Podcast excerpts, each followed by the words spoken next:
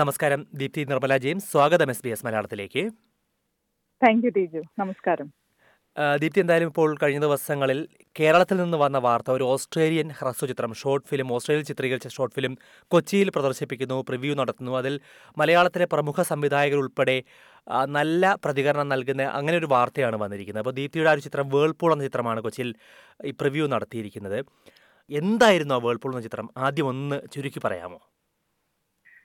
Whirlpool എന്ന ചിത്രം ഒരു ഇമോഷണൽ ഡ്രാമയാണ് ഒരു സാധാരണയായി ഒരു കുടുംബജീവിതം നയിക്കുന്ന ഒരു സ്ത്രീക്ക് അപ്രതീക്ഷിതമായി ഞെട്ടിക്കുന്ന ഒരു വാർത്ത അവർ ഫേസ് ചെയ്യേണ്ടി വരികയും അത് അവരിൽ ഉണ്ടാക്കുന്ന ആഘാതവും മാനസികമായ ഉലച്ചിലുകളും പ്രതിപാദിക്കുന്ന ഒരു കഥയാണ് വേൾപൂളിന്റെത് ഓക്കെ.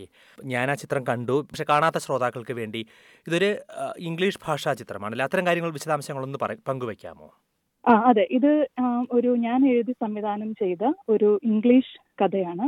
ഇതിൽ കഥാപാത്രങ്ങൾ അഭിനയിച്ചിരിക്കുന്നവരെല്ലാം ഇംഗ്ലീഷുകാരാണ്.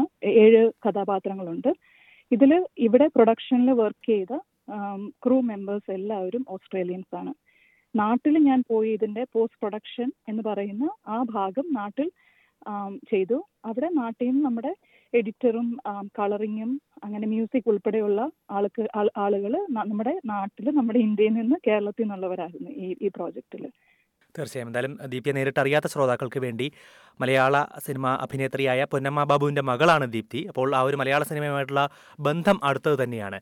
ദീപ്തി സിനിമയിലേക്ക് എത്താൻ മറ്റ് ആരോഗ്യ മേഖലയിൽ ജോലി ചെയ്തുകൊണ്ടിരുന്ന ദീപ്തി ഇപ്പോൾ സിനിമയിലേക്ക് എത്താൻ ഹ്രസ്വചിത്രത്തിലേക്ക് എത്താൻ പ്രേരിപ്പിച്ചത് ആ ഒരു ബന്ധം തന്നെയാണോ? അമ്മ വഴിയുള്ള സിനിമയോടുള്ള പ്രണയം തന്നെയാണോ? മമ്മി മമ്മിയും പപ്പയും കലാകാരന്മാരാണ് ആർട്ടിസ്റ്റാണ്.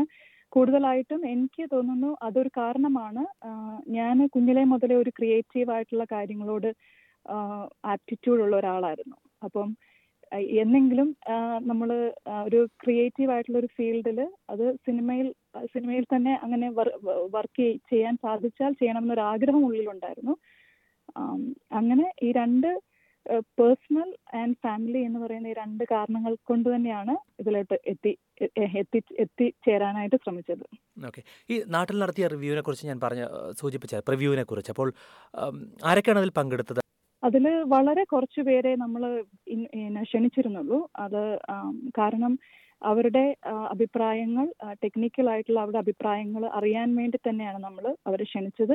എറണാകുളത്തുള്ള കുറച്ച് പേരെയാണ് ഞങ്ങൾ ക്ഷണിച്ചത്. അതിൽ സിബി മലയിൽ സാറ് ഉണ്ടായിരുന്നു. നമ്മുടെ എം പത്മകുമാർ സർ ഡയറക്ട് ഇവരെല്ലാം ഡയറക്ടേഴ്സിൽ ഒരു ആറ് പേരുണ്ടായിരുന്നു.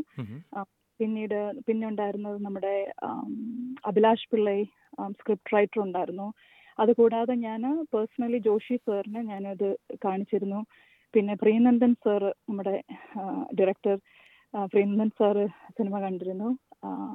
നമ്മുടെ ഫെഫ്കയുടെ ഭാരവാഹിയായ സോഹൻലാൽ പിന്നെ സലാം ബാപ്പു ഡയറക്ടർ പിന്നെ അഫ്സൽ ഖാൻ അനീഷ് അൻവർ തുടങ്ങിയവർ ഈ ഒരു ഈ പ്രിവ്യൂവിൽ പങ്കെടുത്തിരുന്നു. എല്ലാവരും എല്ലാവർക്കും വളരെയധികം ഇഷ്ടമായി. അതിൽ കൂടുതലായിട്ടും വന്നൊരു തീം എന്ന് പറഞ്ഞാൽ ഫീഡ്ബാക്കിൽ ഇതൊരു ഷോർട്ട് ഫിലിം ആയിട്ട് അവർക്ക് തോന്നിയില്ല. ഒരു ഹോളിവുഡ് ഫിലിമിന്റെ മേക്കിംഗ് മേക്കിംഗിൽ ഒരു ഇന്റർനാഷണൽ സ്റ്റാൻഡേർഡ്സിൽ ഇത് വന്നിട്ടുണ്ട്. പിന്നെ മലയാളത്തിൽ അവർക്കൊരു പുതിയ സംവിധായകയെ കിട്ടി ഇനി മലയാള സിനിമ ചെയ്യണം ഇങ്ങനെയുള്ള കാര്യങ്ങളായിരുന്നു. ഇതുകൂടാതെ തന്നെ ഇതിന്റെ അഭിനേതാക്കളുടെ പെർഫോമൻസുകളെ കുറിച്ചും ഇതിന്റെ മ്യൂസിക് പിന്നെ ഇതിന്റെ സ്ക്രിപ്റ്റ് മേക്കിംഗ് ക്യാമറ അങ്ങനെ എല്ലാ ആസ്പെക്ട്സിനെ കുറിച്ച് തന്നെ വളരെ പോസിറ്റീവായിട്ടാണ് എല്ലാവരും സംസാരിച്ചത്. ഓക്കെ. തീർച്ചയായും നമുക്ക് അതിലേക്ക് തന്നെ പോകണം തോന്നുന്നു. കാരണം മലയാള സിനിമയുമായി ഇത്രയും ബന്ധമുള്ള ദീപ്തി എന്തുകൊണ്ട് ഇംഗ്ലീഷിൽ ഒരു ചിത്രം എടുക്കാൻ ഹ്രസ്വ ചിത്രമാണെങ്കിൽ പോലും ആ രംഗത്തേക്ക് എത്തുമ്പോൾ ഇംഗ്ലീഷിൽ തുടങ്ങാൻ തീരുമാനിച്ചത് എന്തുകൊണ്ടായിരുന്നു? അതിന് സത്യത്തിൽ ഒരു കാരണം പ്രത്യേകിച്ച് ഇങ്ങനെ ഇംഗ്ലീഷിലെ മലയാളം അങ്ങനെ ഒരു കാരണമല്ല. ഒരു കഥ ഉള്ളിൽ ഉടലെടുത്തത് ഒരു ഇംഗ്ലീഷ് കഥയായിരുന്നു. കഥ എന്നെ നയിക്കുമായിരുന്നു എന്ന് വേണമെങ്കിൽ പറയാം. അപ്പം ഇനി ഭാവിയിലോട്ട് മലയാളത്തിൽ എനിക്ക് സിനിമകളൊക്കെ സ്ക്രിപ്റ്റ് നല്ല സ്ക്രിപ്റ്റ് ഒക്കെ വന്ന് വരുവാണെങ്കിലോ അല്ലെങ്കിൽ ഞാൻ എഴുതുന്ന ഒരു സാഹചര്യം ഉണ്ടായാലോ ചെയ്യണം എന്നൊക്കെ ആഗ്രഹമുണ്ട്. ഉള്ളിൽ വരുന്ന സബ്ജക്ട്സ് തീം ഇനിയിപ്പോൾ അടുത്ത രണ്ടൊരു കൺസെപ്റ്റ്സ് ആശയങ്ങൾ എന്റെ മനസ്സിലുള്ളതും ഇംഗ്ലീഷ് ഭാഷയിൽ എടു- എടു- എടുത്താൽ എടുക്കേണ്ട ചിത്രങ്ങളുടേതാണ്. ഇത് ആദ്യമായിട്ടാണോ ഇത്തരത്തിൽ ഒരു ഹ്രസ്വ ചിത്രം എടുക്കുന്നത്? അതിനു മുമ്പ് ഇത്തരത്തിൽ പരീക്ഷണങ്ങൾ നടത്തിയിട്ടുണ്ടോ? ആദ്യമായിട്ട് എടുത്ത ചിത്രമാണ് ഇപ്പോഴത്തെ. ഓക്കെ. അപ്പോൾ ഇതിൽ ഈ ഒരു ചിത്രത്തിന് വേണ്ടിയുള്ള കാസ്റ്റ് ആൻഡ് ക്രൂ അതെല്ലാം എങ്ങനെയാണ് കണ്ടെത്തിയത്? എങ്ങനെയാണ് ആരൊക്കെയാണ് അതിലേക്ക് പങ്കെടുത്തിരിക്കുന്നത്? അതിൽ എന്റെ D O P Clay Antonio എന്ന് പറയുന്ന ഡി ഒ പി ആണ്. അവരെ ഞാൻ നമ്മൾക്ക് ഉള്ള മീഡിയ മീഡിയം ഉപയോഗിച്ച് പല നമുക്കറിയാവുന്ന പിന്നെ അവരോട് സോഷ്യൽ മീഡിയ ഓൺലൈൻ വഴി അവരോട് നമ്മൾ വിളിച്ച് സംസാരിക്കുക. പിന്നീട് പിന്നെ നമ്മൾ നമുക്ക് എനിക്കിതിനകത്ത് ഞാൻ കാസ്റ്റിംഗ് ഡയറക്ടറായിട്ട് എനിക്കൊരു ആളുണ്ടായിരുന്നു ഈ ചിത്രത്തിൽ അപ്പോൾ അയാളാണ് ഇതിനെ ആഡ് റൺ ചെയ്യുകയും കാസ്റ്റിനെ ആപ്ലിക്കേഷൻസ് ക്ഷണിക്കുകയും അതിൽ നിന്ന് ഞങ്ങൾ ഓഡിഷൻസ് വെച്ചിട്ട് മൾട്ടിപ്പിൾ സ്റ്റേജസിലുള്ള ഓഡിഷൻ ഉണ്ടായിരുന്നു. ആദ്യം അവർ ടേപ്പ് അയച്ചു തന്നു. അതിൽ നിന്ന് നമ്മൾ കുറച്ച് എന്റെ കാസ്റ്റിംഗ് ഡയറക്ടർ ഷോർട്ട് ലിസ്റ്റ് ചെയ്തു. അതിൽ നിന്ന് പിന്നെ ഫേസ് ടു ഫേസ് ആയിട്ട് അവരെ ഞങ്ങൾ മെയിൻ ഇതിന്റെ പ്രധാനമായിട്ടും ഇതിന്റെ മെയിൻ കഥാപാത്രത്തെ.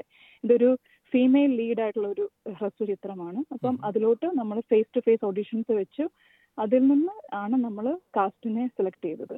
പിന്നെ നമുക്ക് ഒരു നല്ലൊരു ക്രൂ മെമ്പറോ ഒരു കാസ്റ്റോ ജോയിൻ ചെയ്യുമ്പം അവർ വഴിയുള്ള റെഫറൻസുകളും ഒക്കെ ഇതിന് സഹായമായിട്ടുണ്ടായിരുന്നു. ഇപ്പോൾ ഇന്ത്യയും ഓസ്ട്രേലിയയും തമ്മിൽ ഈ ഒരു ഔദ്യോഗികമായി തന്നെ സിനിമാ നിർമ്മാണ മേഖലയിൽ സഹകരിക്കാൻ ഒരുപാട് പദ്ധതി ഉണ്ടായിരുന്നു. അതിനുവേണ്ടിയുള്ള ഫണ്ടിങ്ങും മറ്റുമൊക്കെ ഉണ്ട്.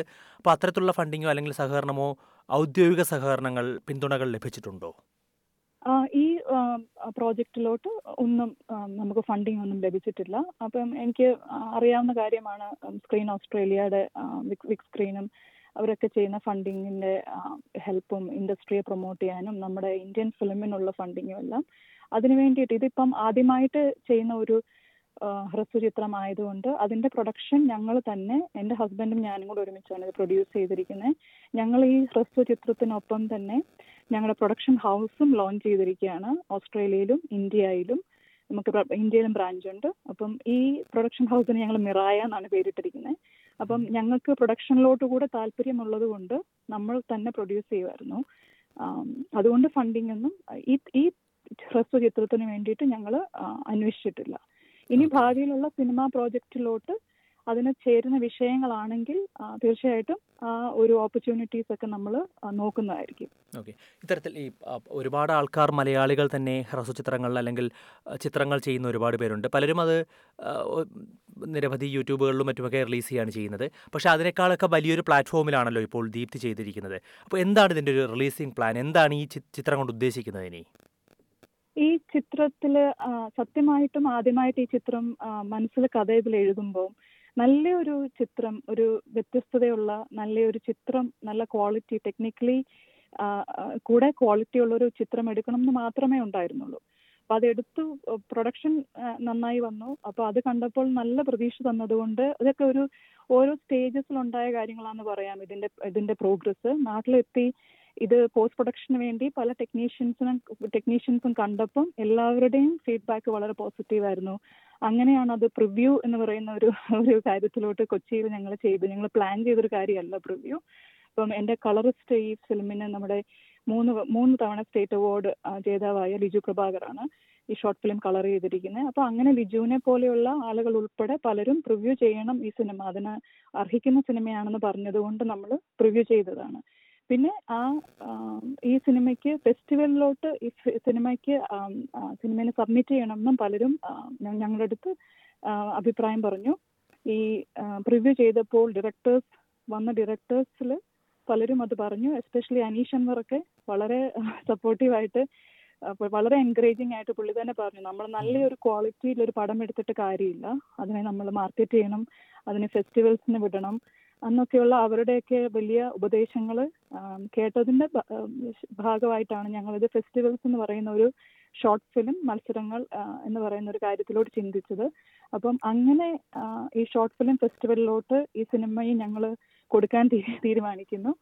അപ്പോൾ ആ- ഫിലിമിന് ഷോർട്ട് ഫിലിം ഫെസ്റ്റിവൽസിന് പോകുമ്പോൾ നമ്മൾ ഇതൊരു ഒരു മിനിമം ഒരു എട്ട് മാസത്തെ കാലയവധി ഈ സിനിമ ഷോർട്ട് ഫിലിം ഫെസ്റ്റിവലിൽ എടുക്കും ആ പ്രോസസ്സ്.